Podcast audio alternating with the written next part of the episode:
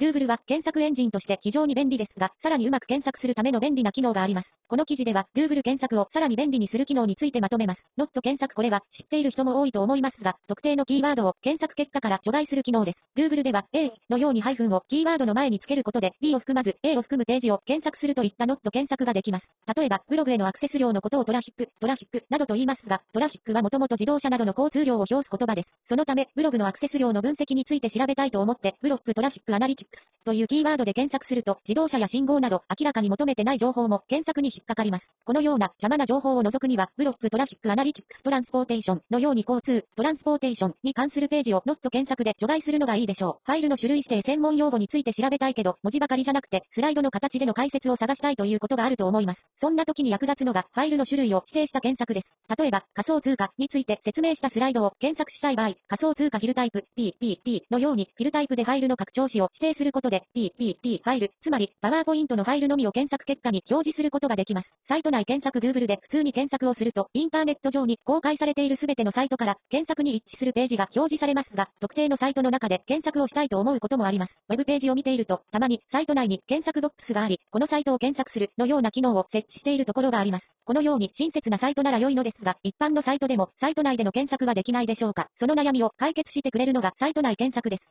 例えば、このサイトでショートカットキーについて書かれたページを検索したい場合は、ショートカットキー site、https, コロン、スラッシュスラッシュ、 clean、ハイフン、 copy、ハイフン、of、ハイフン、 OneNote、ドット、 hatenablog、ドット com、スラッシュで検索することで、サイトで指定されたサイト内でのキーワード検索が行えます。一致検索 Google の検索は様々な工夫がされており、例えば、数学と算数の違いのように入力す。ると、算数と数学の違いのように、キーワード的には完全に一致していないけど、意味的には近いものも検索の候補として表示してくれます。つまり、入力されたキーワードをそのまま検索しているのではなく、ある程度意味を解釈して、それに合った検索結果を表示してくれています。ところが、この解釈が微妙に間違ってくると、望んだ検索結果を表示してくれないこともあります。特に、歌詞の一節を覚えていて、その曲名を検索したい時などに、その一節を入力しても、思ったような検索結果が得られないことがあります。そんな時には、一致検索を使うと効果的です。数学と算数の違いのように、検索する語句をダブルキョーテーションでくくると、その語句に完全に一致するページのみを検索します。つまり、最もシンプルなキーワード検索を実行してくれるということですね。変に解釈が入らない分、キーワードが的確でさええあれば、より望みに近い検索結果を得ることもあります。